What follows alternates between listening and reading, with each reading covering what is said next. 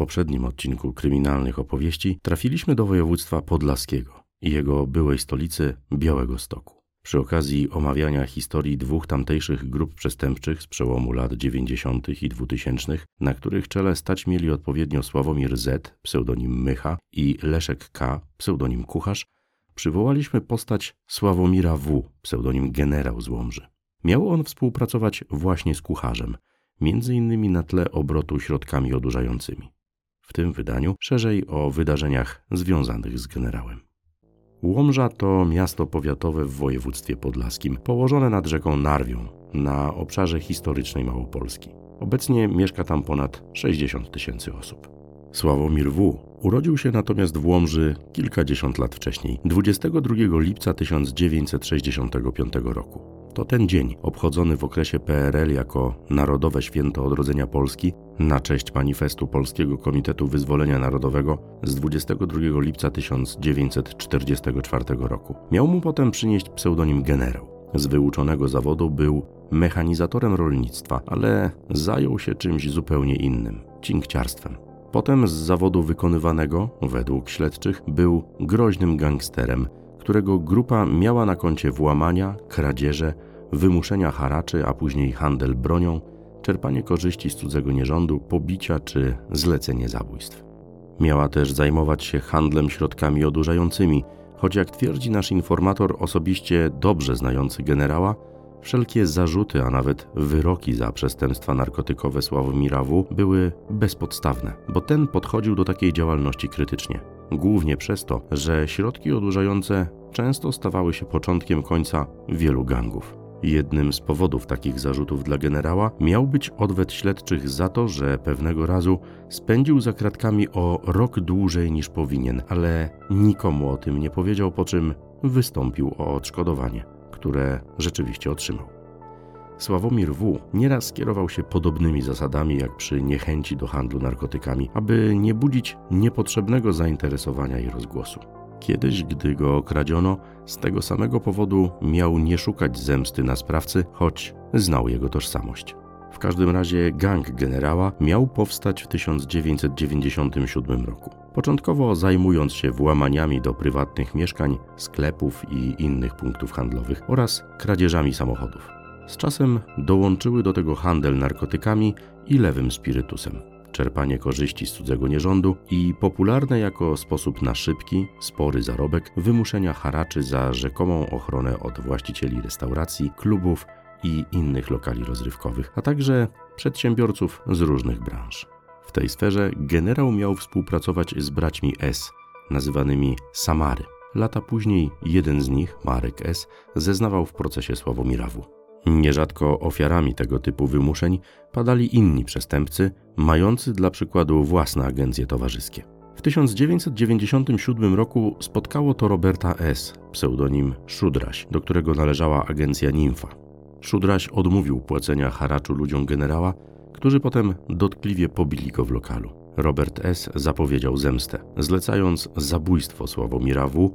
Mariuszowi S., pseudonim Maniek, jesienią 1997 roku. Obaj razem z pewną kobietą pojechali wtedy do Warszawy, aby w okolicach znanego z dostępności nielegalnych towarów bazaru Różyckiego kupić pistolet gazowy. Robert S. przekazał potem Mańkowi informację o mieszkaniu w bloku przy ulicy Konstytucji 3 Maja, w którym od niedawna mieszkał generał. Wykonanie zlecenia zaplanowano na początek 1998 roku. Osiemnastoletni wówczas Mariusz S. czekał już na Sławomira W. na klatce schodowej bloku, ale ten nie wracał do domu sam i zamachowiec wycofał się.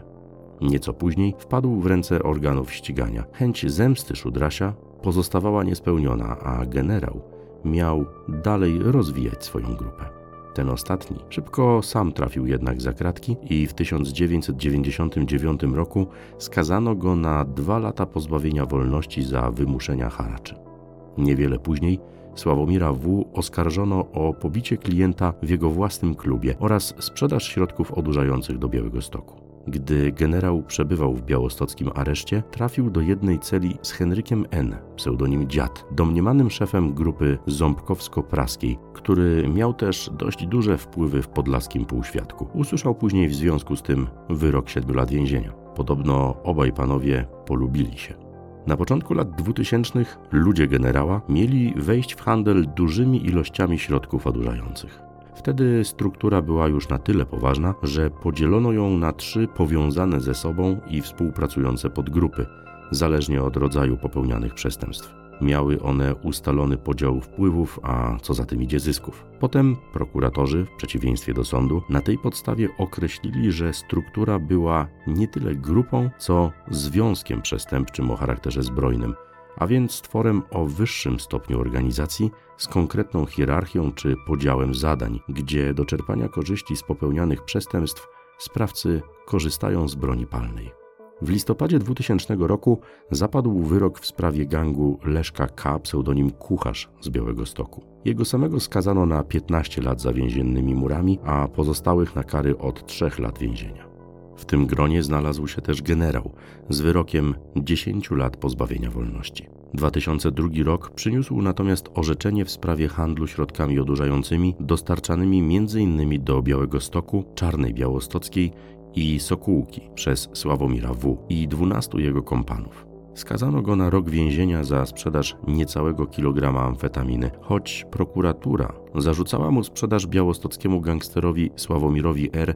2 kg amfetaminy, 2 kg marihuany i blisko kilograma haszyszu. Dwie osoby skazano na kary pozbawienia wolności od roku do lat trzech. Względem ośmiu postanowiono o karach w zawieszeniu, a dwie kolejne uniewinniono. W październiku 2003 roku w apelacji prokuratura domagała się wyższych kar. W 2004 roku Maniek odzyskał natomiast wolność i przystał do generała, informując go o zleceniu zabójstwa sprzed lat. Sławomir W. postanowił odpowiedzieć tym samym, a wykonawcą zbrodni za 25 tysięcy złotych Znów miał stać się maniek. Wziął nawet od generała zaliczkę, aby kupić nielegalną broń i amunicję. Szudraś nie wiedział o ich współpracy, a więc Mariusz S. nie miał większych problemów, by do niego dotrzeć, choć ten ukrywał się w Białym Stoku po skonfliktowaniu się z uczestnikami tamtejszego półświadka. Maniek tym razem także nikogo nie zabił. Za to w 2006 roku wpadł w ręce śledczych i zdecydował się na współpracę z nimi. W dużej mierze to jego wiedza przyczyniła się do rozbicia gangów działających na terenie Łomży i okolic. Obciążył swoimi zeznaniami kilkadziesiąt osób. Opowiadał też, że Sławomir W. miał wzorować się na amerykańskim gangsterze włoskiego pochodzenia, szefie nowojorskiej rodziny mafijnej Gambino, Johnie Gottim, czemu potem generał zaprzeczał, mówiąc, że to stek bzdur. Sam Mariusz S. twierdził, że ani zabójstwa Sławomira W., ani Szudrasia nie chciał wcale dokonać. Ostatecznie zamierzał ich tylko jeszcze bardziej skonfliktować, a broń zakupioną do mokrej roboty wykorzystał do własnej działalności, nie tak krwawej jak eliminacja konkurentów. Mariusz S ujawnił śledczym jeszcze jedną ciekawą kwestię dotyczącą korupcji w prokuraturze. Twierdził, że przestępcom udało się skorumpować prokuratora z Łomży, Jacka H., który miał przekazywać im informacje ze śledztw, a także umarzać toczące się wobec nich postępowania. Sam miał mu nawet wręczyć 15 tysięcy złotych łapówki. W 2004 roku na należącej do prokuratora działce ujawniono nielegalną fabrykę papierosów. Wszczęto wtedy wobec niego postępowanie dyscyplinarne. Ostatecznie okazało się jednak, że ziemię w dzierżawę wziął teść Jacka H. W 2010 roku Jacek H. wciąż pracował w prokuraturze. Sąd dyscyplinarny nie miał wątpliwości, że utrzymywał on bliskie kontakty z gangsterami, ale materiał dowodowy był zbyt słaby, by uznać, że popełnił konkretne przestępstwa. Według Mańka plany generała, aby uzależnić od siebie przedstawicieli wymiaru sprawiedliwości, sięgały dużo dalej. Powstał ponoć plan, aby podrzucić synowi jednego z sędziów penitencjarnych środki odurzające i nasłać na niego policję. Gdyby postępowanie trafiło do lokalnej prokuratury, której szefem był wówczas Jacek H., być może sędzia zwróciłby się do niego z prośbą o umorzenie postępowania. Przestępcy mieliby wtedy haka na sędziego i mogliby żądać od niego wydawania zgód na warunkowe, przedterminowe zwolnienie z odbycia przez gangsterów reszty kary. Do całej sytuacji nie doszło, ale tym razem zeznania Mańka znów uznano za wiarygodne i na tej podstawie przedstawiono generałowi zarzuty. W 2007 roku Sławomira W. zatrzymano pod zarzutem kierowania gangiem, czerpania korzyści z cudzego nierządu, handlu środkami odurzającymi, wymuszeń rozbójniczych i zlecenia zabójstwa Roberta S., pseudonim Szudraś. Gdy w 2009 roku przed Sądem Okręgowym w Łomży toczył się jeden z procesów generała, na lokalnym forum internetowym komentujący relacjonowali, że Sławomir W. nie uczestniczył w rozprawie, która odbyła się 13 kwietnia. Wymieniali się też informacjami na temat rzekomej współpracy generała z organami ścigania. Tymczasem świadek Andrzej S. potwierdził przed sądem, jakoby prokurator Jacek H. miał być na usługach gangsterów. Na potrzeby sprawy wszczęto nawet postępowanie w celu uchylenia jego immunitetu i dalszego przesłuchania. Jednak prokuratorowi udało się zachować ochronę. Andrzej S. podkreślał w swoich zeznaniach, że szefem całego układu nie jest generał, a przebywający wówczas w areszcie z małą przerwą zaledwie na kilkanaście dni Marek T. pseudonim Trzewik. To biznesmen, który miał wejść we współpracę z generałem, by móc rozwijać swoje interesy.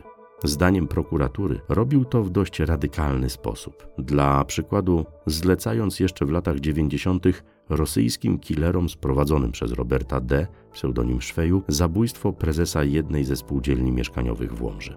Konflikt dotyczyć miał zbyt dużej, zdaniem prezesa, liczby mieszkań, które posiadał Marek T. Do zbrodni finalnie nie doszło. Przeciwko Trzewikowi zeznawał też Mariusz S., pseudonim Maniek. Twierdził wtedy nawet, że to chciwość Trzewika popchnęła go do współpracy z prokuraturą. Mariusz S. Był bowiem winien Markowi te pieniądze, ale nie mógł spłacić długu, bo lichwiarskie odsetki cały czas rosły.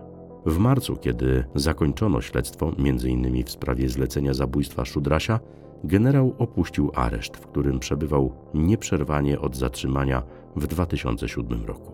Lipiec 2010 roku przyniósł akt oskarżenia tak wobec Roberta S., jak i Sławomira W. Obu zarzucano m.in. wspomniane zlecenia zabójstw.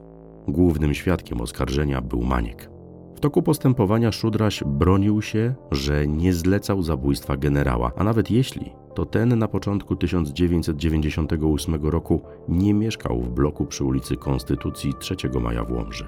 Co istotne, Sławomir W. to potwierdził, broniąc przy okazji samego siebie. On też miał nie zlecać zabójstwa Szudrasia, bo znali się od lat i nic do siebie nie mieli. Inni skruszeni członkowie gangów wiedzieli jednak o ich konflikcie, choć o zleceniach zabójstw faktycznie nie słyszeli. Będąc na wolności, Sławomir W. miał zorganizować gang, który od marca 2010 do czerwca 2011 roku nakłaniał młode kobiety do prostytucji i czerpał z tego tytułu korzyści majątkowe. Zarzuty w tym zakresie usłyszał w kwietniu 2012 roku, doprowadzony do prokuratury z więzienia, gdzie w międzyczasie miał trafić za oszustwo. Nieco wcześniej, bo w październiku 2011 roku Sąd Okręgowy w Białymstoku skazał Roberta S., pseudonim Szudraś, na 8 lat pozbawienia wolności za podżeganie do zabójstwa, uznając zeznania Mańka za spójne i logiczne. Wyrok ten w marcu 2012 roku utrzymał białostocki sąd apelacyjny. Obrońca Roberta S. złożył wówczas kasację do Sądu Najwyższego, powołując się na błędy i uchybienia, do których miało dojść w postępowaniu przed sądami pierwszej i drugiej instancji. Podkreślał przy tym, że nie zweryfikowano odpowiednio zeznań Mańka, a wobec Szudrasia nie stosowano nawet tymczasowego aresztowania, co przy zarzucie podżegania do zabójstwa nie jest normą. Generała natomiast w jego procesie najpierw sąd w Łomży skazał na 4 lata pozbawienia wolności, a potem sąd okręgowy w Ostrołęce w grudniu 2012 roku uniewinnił go od stawianych mu zarzutów.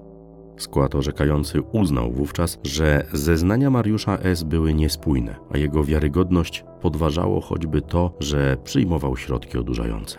Wychodząc z sali sądowej, generał głośno powiedział wtedy: Dziękuję bardzo. To wszystko na dziś. Do zobaczenia wkrótce. Czytał Maciej Marcinkowski.